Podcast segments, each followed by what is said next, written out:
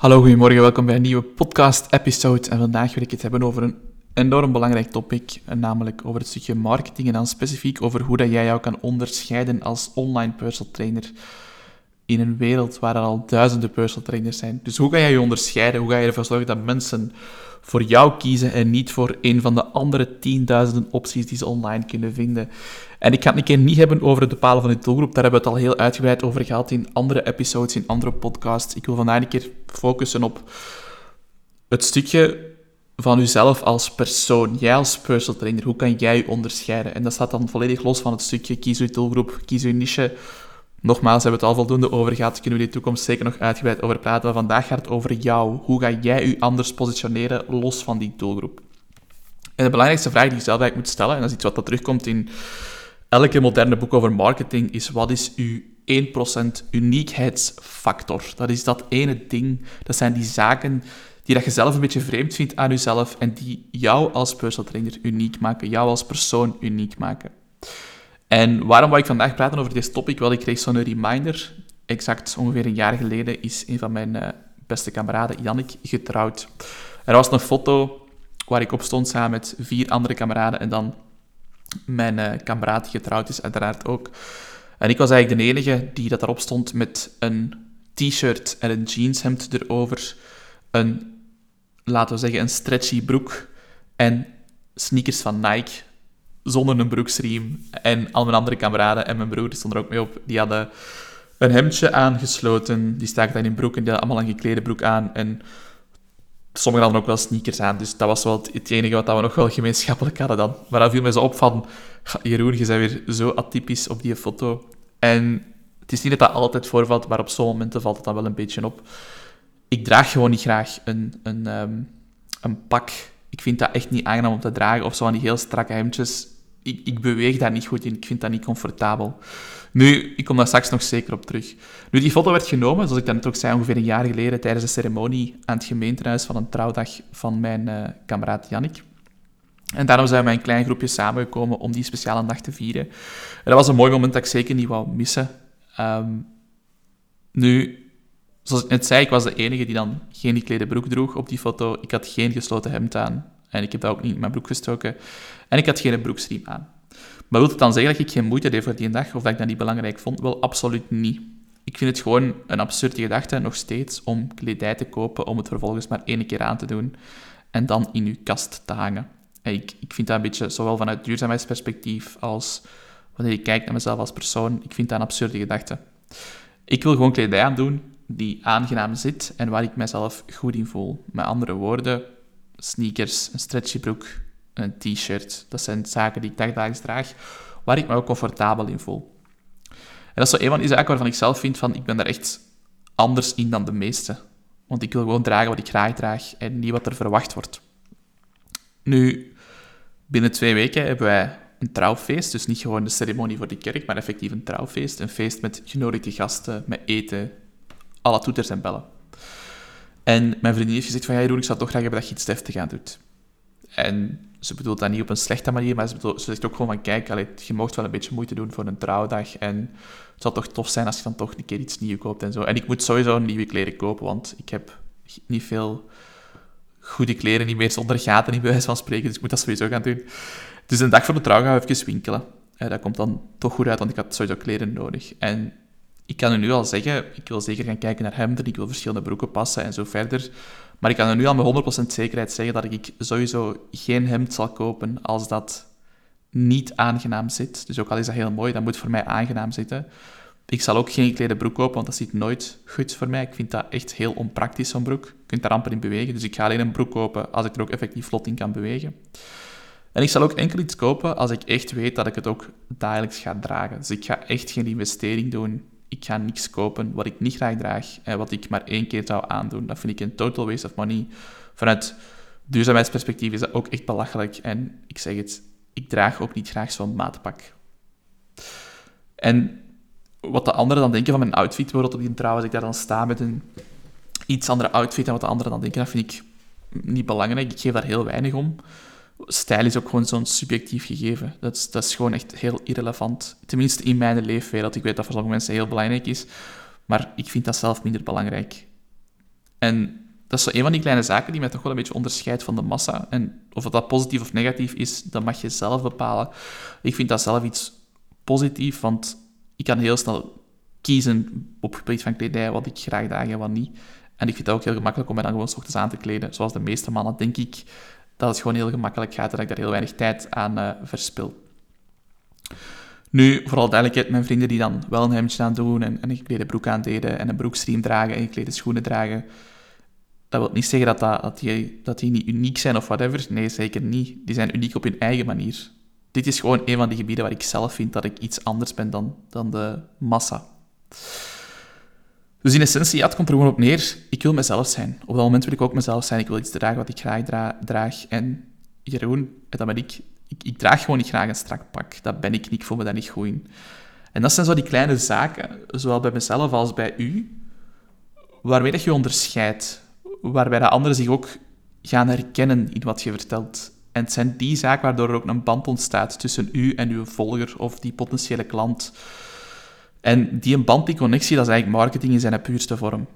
En wees gewoon jezelf en ga op zoek naar wat zijn die zaken die je echt onderscheiden. En dit was zo een van die zaken waarvan ik vond, oh wel, dat onderscheidt me toch wel een stuk van anderen. En iets waar ik regelmatig op terugkom is, probeer een flamingo te zijn in een wereld vol duiven. Probeer niet iedereen te pleasen. Ga een keer diep graven, ga een keer echt goed kijken en reflecteren. Wat zijn zaken die je onderscheiden van anderen? Wat zijn zaken die je belangrijk vindt? Wat zijn normen en je waarden? En praat daar vaker over. Deel dat vaker. Deel dat met je volgers, deel dat met je e-maillijst, deel dat in je Facebookgroep. Deel dat overal, want dat zijn zaken waardoor dat mensen nu zich gaan herinneren. Dat zijn zaken waardoor dat mensen een connectie maken met u. En dat zijn zaken waardoor dat mensen uiteindelijk voor u gaan kiezen en niet voor die andere personal trainer die net hetzelfde aanbiedt als u, net dezelfde doelgroep en evenveel ervaring heeft.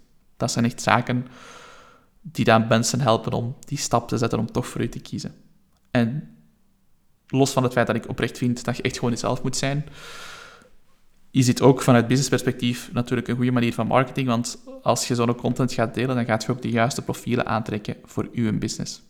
En dat vind ik zelf iets wat al veel te weinig gebeurt in België en Nederland, is echt personal trainers die zich echt radicaal durven onderscheiden. Hoe meer ik in de marketingwereld verdiept raak, hoe meer ik bepaalde experten leer kennen en hoe meer workshops, lezingen, boeken dat ik lees, cursussen die ik volg, hoe meer ik ook het verschil begin te zien tussen de, de mensen die op zoek zijn naar quick wins, quick fixes, en het verschil tussen mensen die echt op lange termijn gaan inzetten, echt een brand willen bouwen en echt op lange termijn ook gewoon ja, iets, iets willen maken van hun business. En de mensen die op zoek zijn naar die quick wins, dat zijn de mensen die vaak vooral gaan kijken van oké, hoe kan ik nu op een snelle manier de aandacht trekken van mensen door grote beloftes te maken, door echt gewoon enkel en alleen hun pijnpunten te communiceren. En ik zeg het, hoe groter de belofte, hoe beter. En die dan misschien ook niet altijd die beloftes kunnen invullen. Dus dat is sowieso op lange termijn geen goede businessstrategie als je niet kunt waarmaken wat je belooft.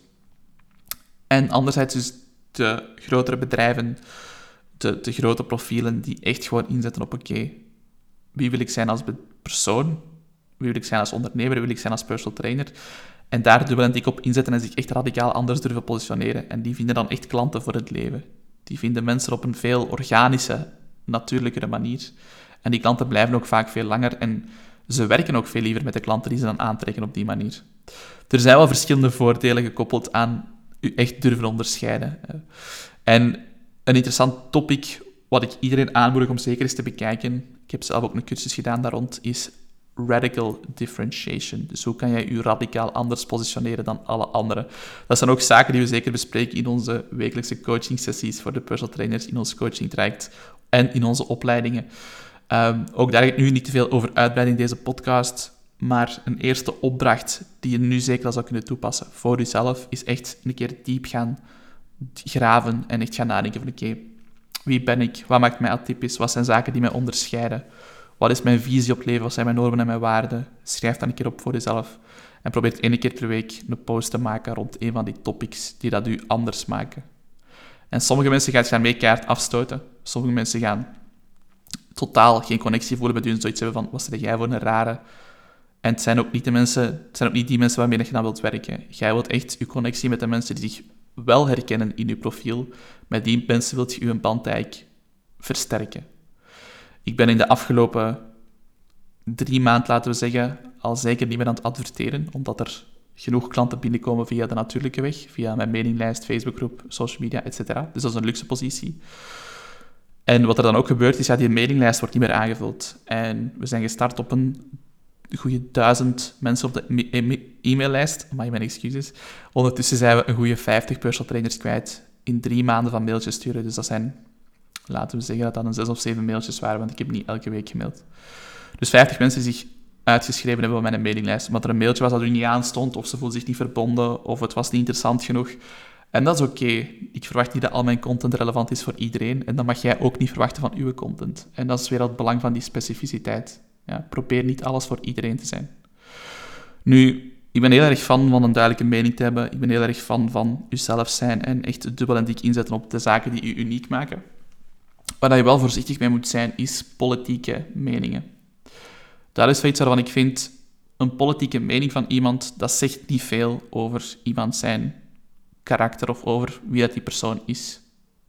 voor sommige politieke partijen, als die dan extreem links of, of extreem rechts zijn, dan natuurlijk wel. Maar het voorbeeld dat kan ik wel aanhalen, en dat is ook iets wat in onze sector, waar dat heel veel verdeeldheid over heerst, dat is het COVID-vaccin. Dus de, de vaxers versus de niet-vaxers. En let daar gewoon mee op dat je als personal trainer, je mag een standpunt hebben, je mag kiezen wat je daarmee doet. Ehm, ik ben zelf wel gevaccineerd om verschillende redenen. Ik heb ook empathie voor de mensen die zich niet laten vaccineren en ik begrijp ook hun gedachten, dus ik heb respect voor beide kanten van het verhaal. Maar let er gewoon mee op dat je niet te veel je stempel wilt drukken en niet te veel je mening wilt doordrukken.